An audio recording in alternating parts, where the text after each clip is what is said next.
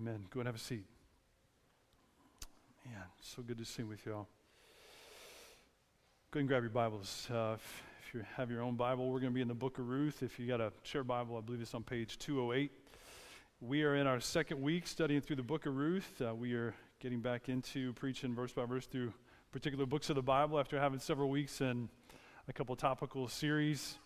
And we studied through Ruth chapter 1 last week. We'll be in Ruth chapter 2 this week. And I had a, a couple of thoughts I was going to share as an introduction. But as we were singing, you know, one of the things that came to mind as I was thinking about the way we study our Bibles is that a lot of times we can, we can be in dangerous territory to kind of read ourselves into Bible stories, right? So maybe the quintessential example would be that, like, we're the, we're the David to our Goliath. And and there's ways in which we can see ourselves in particular stories, but the one particular way I would, I would encourage you to view this story, Ruth chapter 2, is that we're going to see a living example of what it means to walk in faith, like in biblical, godly, hopeful faith. And so we should see Ruth in this chapter as really a model to be followed, but then we also we also see in the midst of Ruth and her life, her steps of faith, and now we're going to be introduced to Boaz today. We're going to see we're going to, we're going to see through them to Jesus himself. And so I've shared this from up front before, and if you have the Jesus Storybook Bible in your home, many of you who have kids, if you don't, it's a good read anyways. You'd benefit from it even as an adult. But the main tagline of the Jesus Storybook Bible is every story whispers his name the name of Jesus, that is. So we're going to see in Ruth chapter 2, maybe in ways that are unlikely to us on first glance, we're going to see the, the beauty of the gospel. We're going to see it primarily through the way that Boaz relates to Ruth, but we're going to dive in. And the main idea this morning that I want to give you is that our faith makes us hopeful and that God's favor makes us humble. That our faith makes us hopeful or expectant, and that God's favor makes us humble. And with that said, we'll dive in. Let's go to Ruth chapter 2. We'll read verses 1 through 7. It says, Now Naomi had a relative of her husband's, a worthy man of the clan of Elimelech, whose name was Boaz. And Ruth the Moabite said to Naomi, Let me go to the field and glean among the ears of grain after him, in whose sight I shall find favor. And she said to her, Go, my daughter.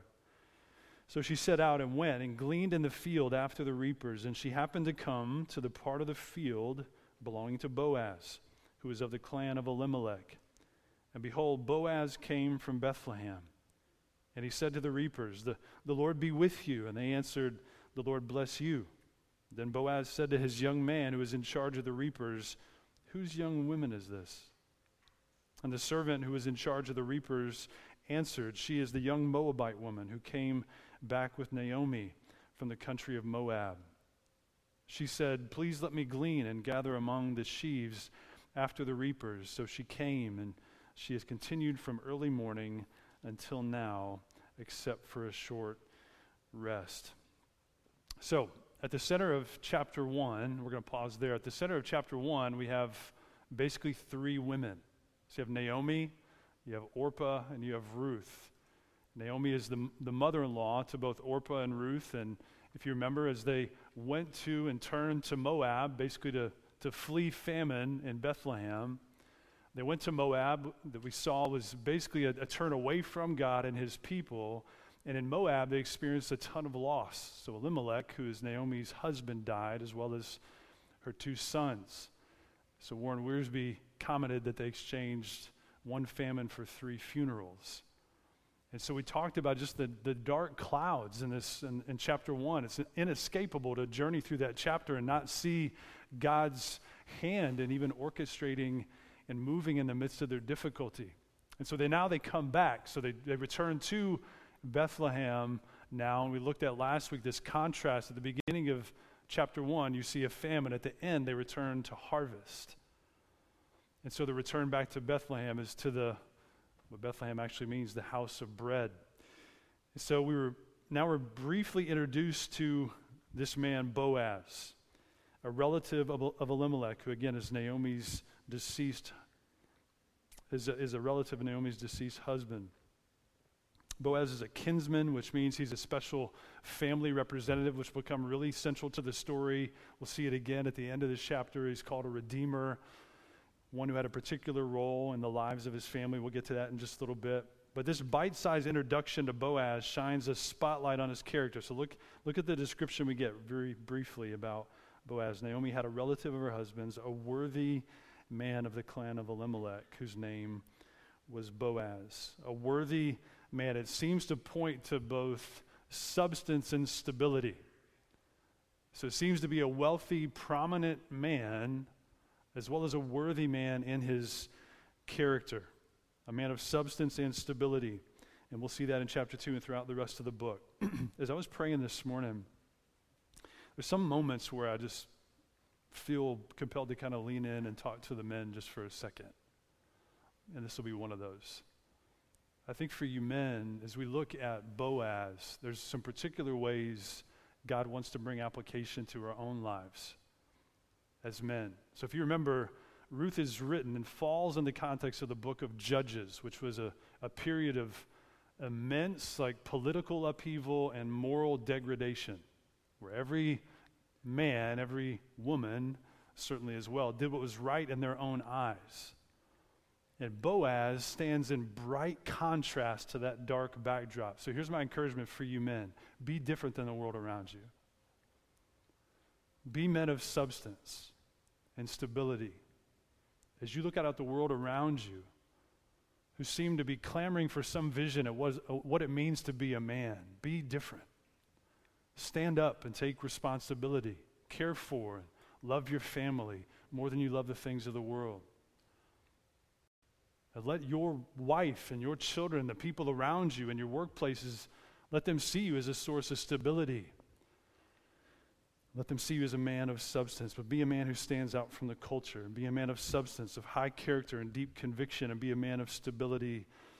Be diligent and be even a refuge to other people. That's what we're going to see in Boaz. All right, there's my brief charge to you men. But one of the things we see here, just like we talked about in our main idea, that Ruth's faith made her hopeful. So look in verse 2. So they come now, and so Naomi and Ruth are both in really difficult, kind of tenuous position as widows in a massively patriarchal society. So they're widows. Ruth is also a foreigner, she's an immigrant. Both of those things make her really susceptible just in culture in general. And so here she goes, and she says, Let me go. Like, let me go out and let me gather grain and glean grain from the fields. It seems like a little bit of a practical, like, well, that's, they probably got to eat, so yeah, she's got to do that. But there's a lot more at play here. This is a really significant step of faith. So far from a casual stroll to the grocery store for food, Ruth is putting herself in danger in order to provide food both for her and for Naomi. But she says, Let me go. And in God's kind provision, this is really interesting, but really sweet to remember as well, is that God, in His kind provision in the law, actually infused into the law the provision that God's people in harvest would have to leave the grain behind on the ground as they harvested grain. And it was particularly to care for the poor and the sojourner and the widow. So let me just highlight two brief verses. Leviticus 19:10 says this. Says, "You shall not strip your vineyard bare, neither shall you gather the fallen grapes of your vineyard. You shall leave them for the poor and for the sojourner. I am the Lord your God." Deuteronomy 24, 21 says, When you gather the grapes of your vineyard, you shall not strip it afterward. It shall be for the sojourner, the fatherless, and the widow. So, built into this culture at harvest time was a provision for people just like Ruth and Naomi. But in a context where everybody does what's right in their own eyes, there's really no guarantee that she's going to be able to wander into the field and find a landowner to be favorable to her. But she says, Let me go. And this assurance, and I love the expression of faith just in a, a simple sentence let me go to the field and glean among the ears of grain after him in whose sight I shall find favor. Like, there is no promise that we know of. There's no even indication. In fact, we probably see otherwise. There's, there's no indication that Ruth had any idea where Boaz's field was. She was just going out to try to find food. She had no assurance that the place where she was going to land was going to be a place favorable to her endeavor. But she trusted the Lord. She said, I'm going to go, I'm going to glean, and there's going to be someone who I'm going to find favor in their eyes. You see that? And in that, there's this bold faith, this hopeful, expectant faith that she walks in. And even though verse 1 introduces us to Boaz by name and family connection, as I mentioned, there's no indication she knew where Boaz's field was. And in fact, there's some fairly comical language used here, but it's really significant. So go to verse 3.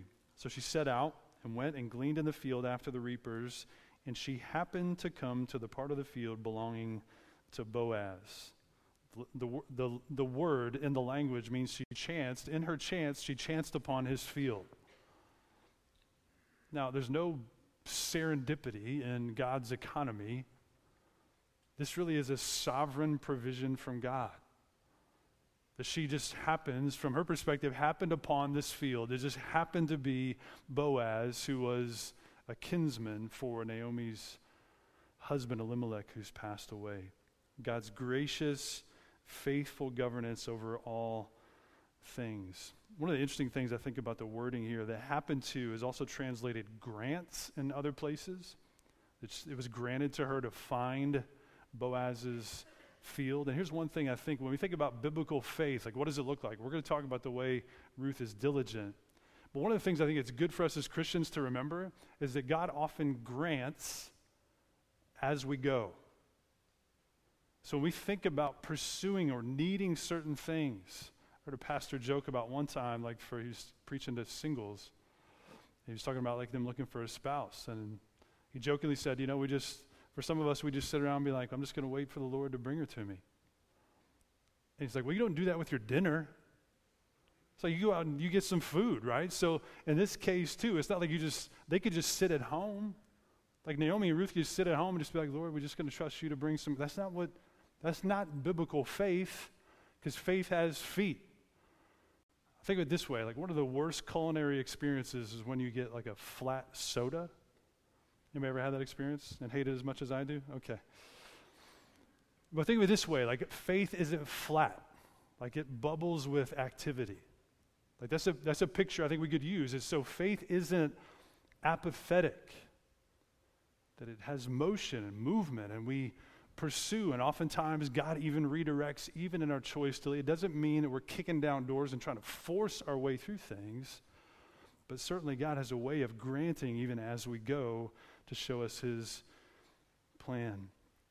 But again, this isn't serendipity, this is God's sovereignty. Daniel Block, a Bible commentator, said it this way He says, The same hand that had sent the famine and later provided food is the hand that had brought Naomi and Ruth to Bethlehem precisely at the beginning of the harvest and has now guided Ruth to that portion of the field belonging specifically to Boaz. Maybe some of us need to hear this morning the simple but profound truth is that God is always at work. Like He's always at work, and He's always doing more than you can see. Will we trust Him when we can't see? Maybe that's our biggest challenge. Like, will we, will we work while we wait? Will we continue to be faithful to him in the waiting. And just as Ruth happened upon Boaz's field, it's in verse 4, if you go there, it says, And behold, it's a bit like, hey, look at this. Look who shows up. Boaz comes just in the right time to encounter Ruth. I love the language. Y'all didn't seem to like that as much as I did, but we'll go with it. Behold, Boaz came from Bethlehem, and right at the right time, Ruth is there. She's in the field and she's working, and he has this exchange with the reapers. Like, who is this? Who is this young woman? in my field that I don't know, right? Boaz, the godly man of prominence, greets his employees with grace, which is a really interesting part, again, for those, for the men, but particularly just maybe even those who have employees, those of us who work in the world, which is all of us. Outside of me and Chris, we're the only pastors working for the church. Everybody else is working out in the culture, in the marketplace, right? And Nick, I guess, too. There's three of us in here. Sorry, that was a little bit of a rabbit trail. But one of, the, one of the questions I thought of this morning is, how is your faith displayed in the field? Like, how is your faith displayed in your workplace? Like if you're an employer, is this in some way the way that you greet your employees? Maybe not verbatim, but do they sense in you a stability and substance? Do they, do they find you pointing to God as your center and your foundation, as that which gives you and compels you to, to show them grace? Is there consistency, stability? Are your words gracious? Is the Lord visible? But he says, The Lord be with you. And they said, The Lord bless you as well. So the young man in charge of the reapers informs Boaz about Ruth. You can look there with me in verse 5. Boaz said to his young man, Who's this young woman? A servant who is in charge of the reapers said, She's the young Moabite who came back with Naomi from the country of Moab. Again, just some emphasis put on the fact that Ruth was a sojourner, she was a foreigner in the land. You see, although, you see, although Ruth's faith made her hopeful, it didn't make her presumptuous or lazy. And I love the fact she, she comes to the field, and although she anticipates finding favor, she looks at the reapers, assumedly, or maybe this young man who is the head of the reapers, and she's like, please let me glean. There wasn't a presumptuousness, there wasn't a laziness because she's actively working, but there's this graciousness and appeal to, like, would you allow me to glean? In these fields. Ruth's hopeful faith was combined with hard work. Proverbs 13:4 says, "The soul of the sluggard craves and gets nothing, while the soul of the diligent is richly supplied." As I mentioned, faith isn't flat, it's bubbling with activity, trusting God will lead, work, and provide along the way. Let's continue to read in verse 8. And she continued to work from early morning until now. This is end of verse 7, except for a short rest. And Boaz said to Ruth, now this is the first exchange between Boaz and Ruth. Now listen, my daughter, do not glean, do not go to glean in another field or leave this one, but keep close to my young women. Let your eyes be on the field that they are reaping and go after them. Have I not charged the young men not to touch you? And when you're thirsty, go to the vessels and drink what the young men have drawn. Then she fell on her face, bowing to the ground, and said to him, Why have I found favor in your eyes, that you should take notice of me, since I am a foreigner? But Boaz answered her, All that you have done for your mother in law since the death of your husband has been fully told to me, and how you left your father and mother in your native land and came to a people that you did not know before. Listen to this beautiful language. The Lord repay you for what you have done, and a full reward be given you by the Lord, the God of Israel. And here's a declaration of her faith, under whose wings you have come to take refuge. That's the reason ultimately that she turned to come to Bethlehem. Then she said, I have found favor. That's the third time we've heard the word favor. I found favor in your eyes, my Lord, for you have comforted me and spoken kindly to your servant though I am not one of your servants. At a mealtime, Boaz said to her, Come here and eat some bread and dip your morsel in the wine.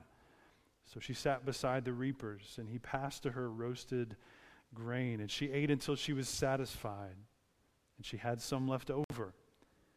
When she rose to glean, Boaz instructed his young men, saying, Let her glean even among the sheaves, and do not reproach her, and also pull out some from the bundles for her and leave it for her to glean and do not rebuke her. And we'll pause there. Boaz's care for Ruth is a beautiful demonstration. Men, if I could hearken back to you for a moment. It's a beautiful demonstration of how godly men provide protection and provision to the vulnerable. Are we that as men?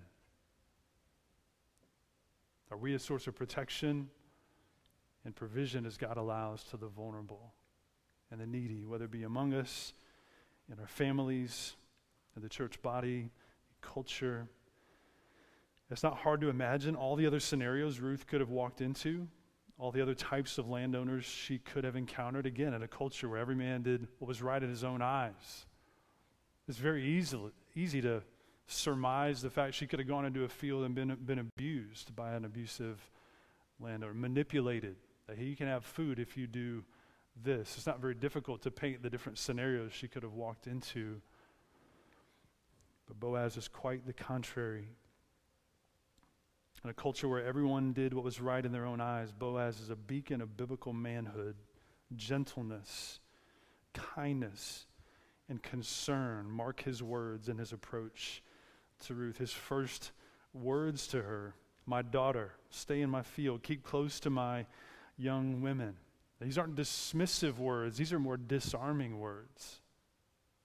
My daughter, let me just speak to you in familial terms so you feel protected and cared for. And he speaks about the ways in which he has brought about even her protection in the situation. Keep close to my young women. You can be with them, right? They'll, they'll tell you what to do and where to go and when to do it. It'll go well with you if you stay with them. I've also instructed my young men not to put any sort of hand on you, not to touch you at all. It Gives us a hint culturally as to what it meant to be a man in that moment in culture. I've charged the young men not to touch you. Boaz used his resources and status to benefit and protect Ruth. His actions paved a way for her to successfully and safely provide for her needs and the needs of Naomi. And, and Boaz's generosity to Ruth was counterculture. Like even, even allowing her to drink from water already drawn by the Israelites. Like just culturally, wouldn't, it wouldn't have been normal for a foreigner to just draw from water that had been drawn by the Israelites. In fact, foreigners would have to draw water for the Israelites and drink second. He's like, hey, just, just take what has been drawn. And we'll see that theme continue to play out in his counterculture generosity. But what happened with Ruth when she encountered the favor of God through Boaz? It made her humble. She anticipated God's favor, but even at the moment she experienced it, it overwhelmed her. A church family, I would say this there's something in this, it's like every time we come into this room, and I think you hear me pray for it. You saw you saw it in Pastor Chris. You heard it from his voice as he commended us even to listen to God's word. And you saw even just the tenderness in which he's responding to God's word and recalling to mind the ways in which God has ministered to him. When we come into this room, there's always a temptation to be familiar with holy things and to not be amazed by grace because we've heard about it thousands of times. And it's good for us to anticipate God meeting with us here, being amongst us in our fellowship, His glory resounding through these walls. We sing His praise. It's good to anticipate that, like expectant of it, hopeful for it. But are we, in the most biblical sense of the word, overwhelmed by it? Humbled by it?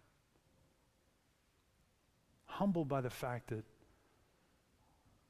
God's mercy never comes to an end. My guess is every single one of us have failed this week in something. And the next day, when you woke up and put your feet on the ground, new mercy was there to meet you. Just like me. Why? There's no end to the mercy of God. Like, it's unbelievable the way He provides for us. His faithfulness really is to every generation, it never ceases. And Ruth felt the magnitude of this. There's no doubt she acted uprightly in her commitment to and care for Naomi. We see Boaz speak to that. People had heard about her in Bethlehem. But Ruth knew she was unworthy of receiving the privileges she was given. And she was greatly humbled by the favor, acceptance, comfort, all words we could apply to the word favor. And when she experienced the, the very same favor she expected when she went, she was still overwhelmed by it when she got it. Are we that way?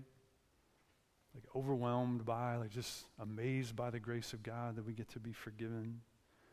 Asking questions just like Ruth did, like, why? Like, why have I found favor in your eyes? Like, who am I? How could it be, right? Those are all really good questions that kind of stoke in our hearts the mystery of the favor of God. Like, why would you, why would you be so gracious to, to save and preserve me, a, a sinner, a fallen person? How is it that your favor would be poured out on one so unworthy? We see a glimpse of this in Psalm 8. David says, When I look at your heavens, the work of your fingers, the moon and the stars which you've set in place, when I see how awesome you are, in verse 4, what is a man that you're mindful of him?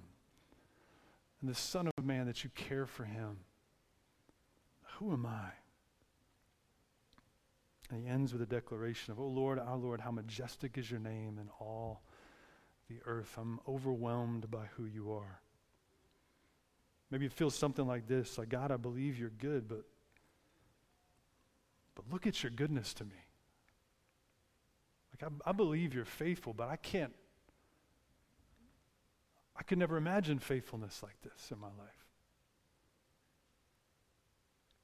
I believe that you're my provider, but you have been so remarkably generous to me. So I believe it, but I experience it, and I'm overwhelmed by the way in which it's actually taken place. God, I believe you're my protector, but the way you have comforted me in my affliction defies logic. I'm over, like, who am I? And Boaz's response to Ruth, he talks about her faith. Ruth returned to Bethlehem with Naomi to a place and people that were not her own. But her arrival in Bethlehem signaled something more significant. We saw last week one of the more famous passages, if not the most famous in this book. Like, your God will be my God as part of her declaration to Naomi. I'm not going to leave you. Your people will be my people. Where you live, I'll live. Your God will be my God. Where you're going to die, I'm going to die there. Nothing can take me away from you. And that declaration is made really clear in this moment as Boaz declares that, that as you came back to Bethlehem, it's the Lord, it's the God of Israel that you sought to take refuge in, and that's why you're here. And may He repay you according to your faith in Him. I love this picture, this protection and refuge under God's wings. This is all over the Old Testament, particularly Psalm 91 4 says, He, God, will cover you with His pinions, and under His wings you will find refuge. His faithfulness is a shield and a buckler or wall, a protective shield. Ruth walked in hopeful faith in the God of Israel. And we look at her example, and, and you could just say, What about me? Like, am I walking by faith in God's promises and His faithfulness? Am I willing to step out and trust Him? Am I willing to, to, to work, as it were, and to labor with my eyes open to the ways He might redirect? But to be sure, Ruth had come to Bethlehem to take refuge in him. And the way Boaz cares for Ruth in this moment is a brilliant picture of how God deals with his people, as I mentioned at the beginning. And this is what I'll close with looking at Boaz. As we look at Boaz, we're looking through Boaz to Jesus himself. Here's a couple observations about God's favor. It's, it's, a word that we see three times in this text. You go back to verse 2, it's there.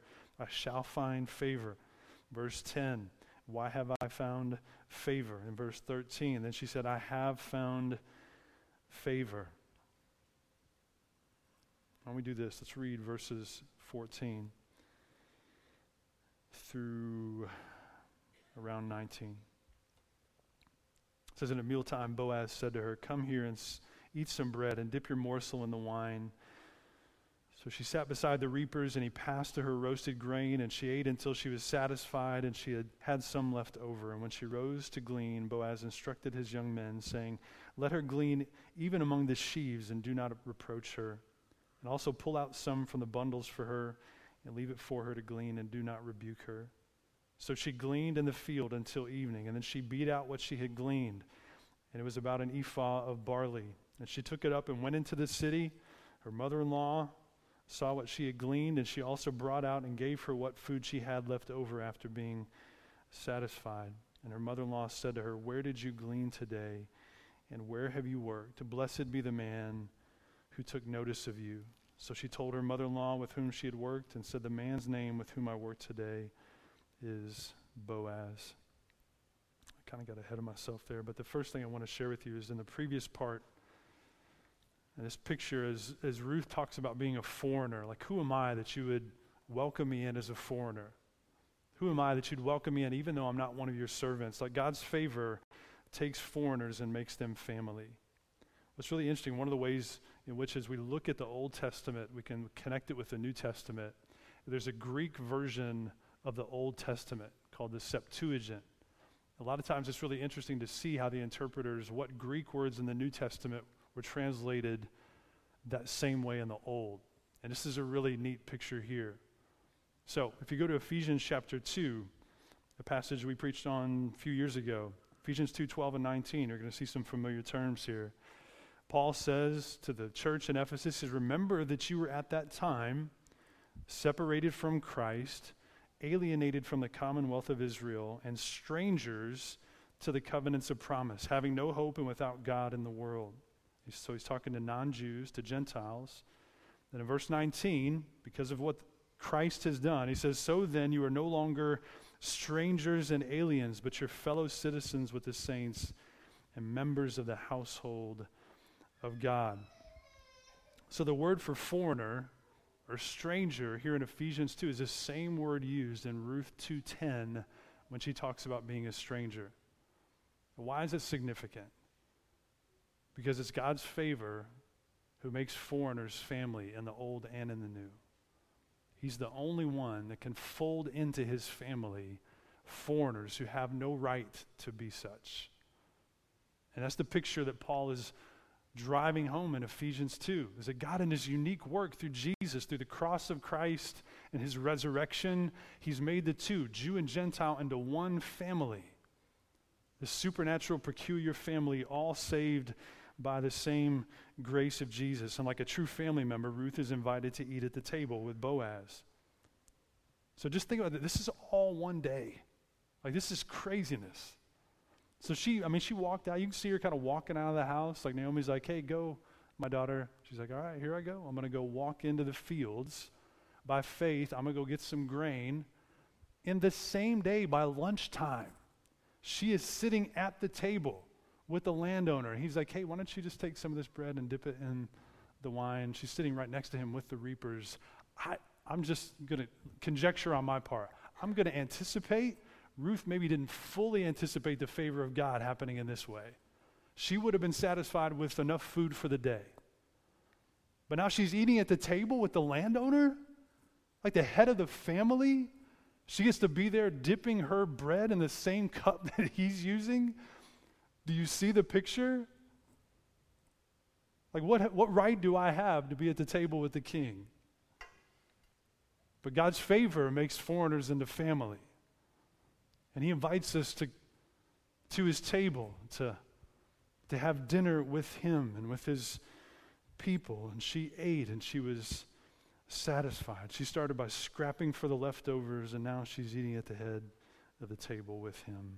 Unbelievable picture.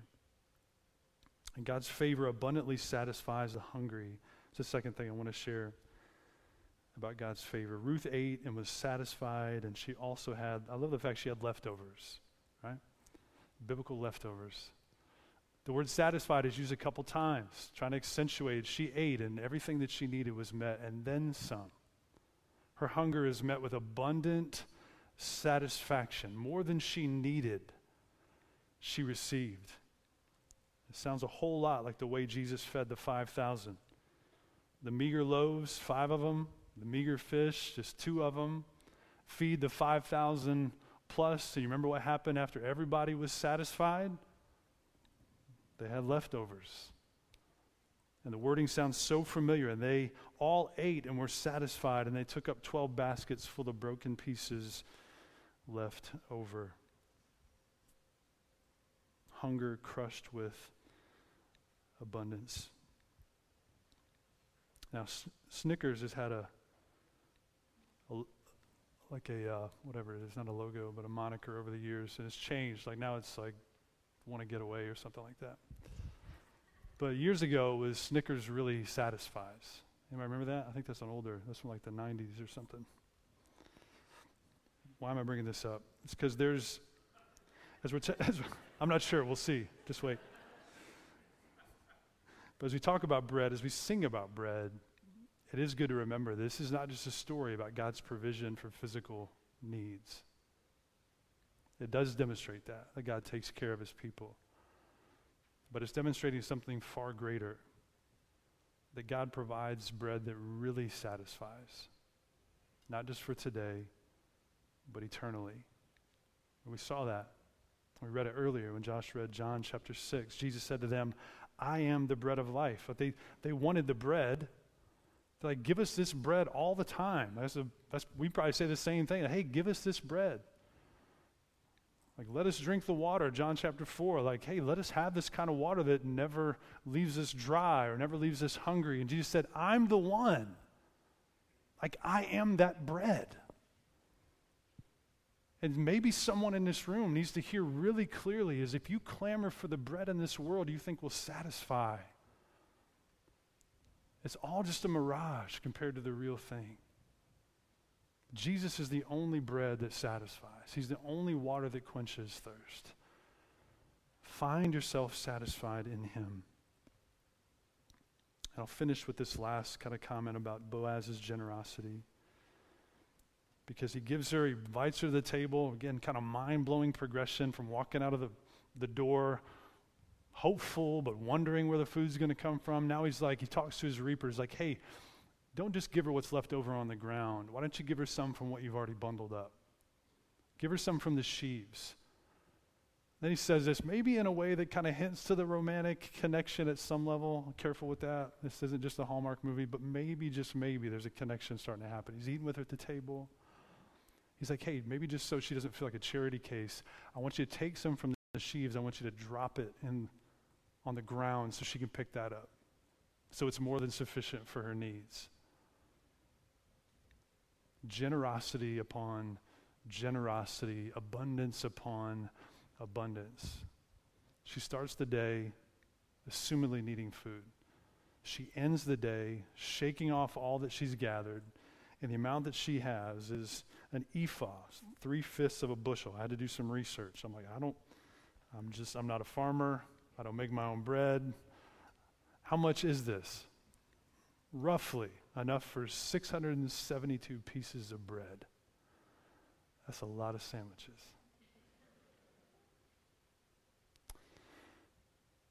But the picture again is not just, oh man, this is really cool the way God gave her bread. He gave her more than she anticipated, certainly more than she deserved based on her response.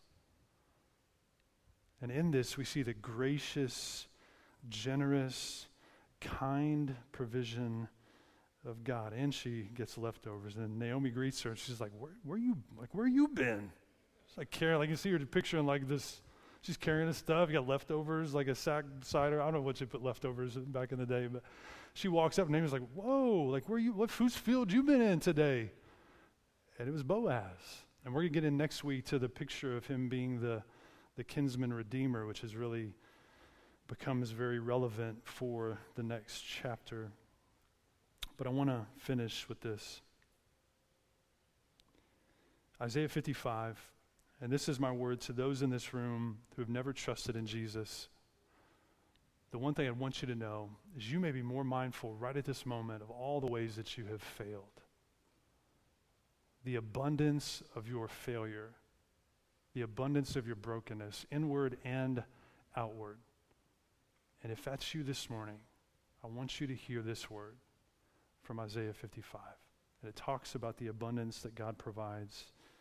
It says this, it says, Seek the Lord while he may be found. Call upon him while he is near. Make that today. Let the wicked forsake his way. That's all of us. We're all wicked. And the unrighteous man his thoughts.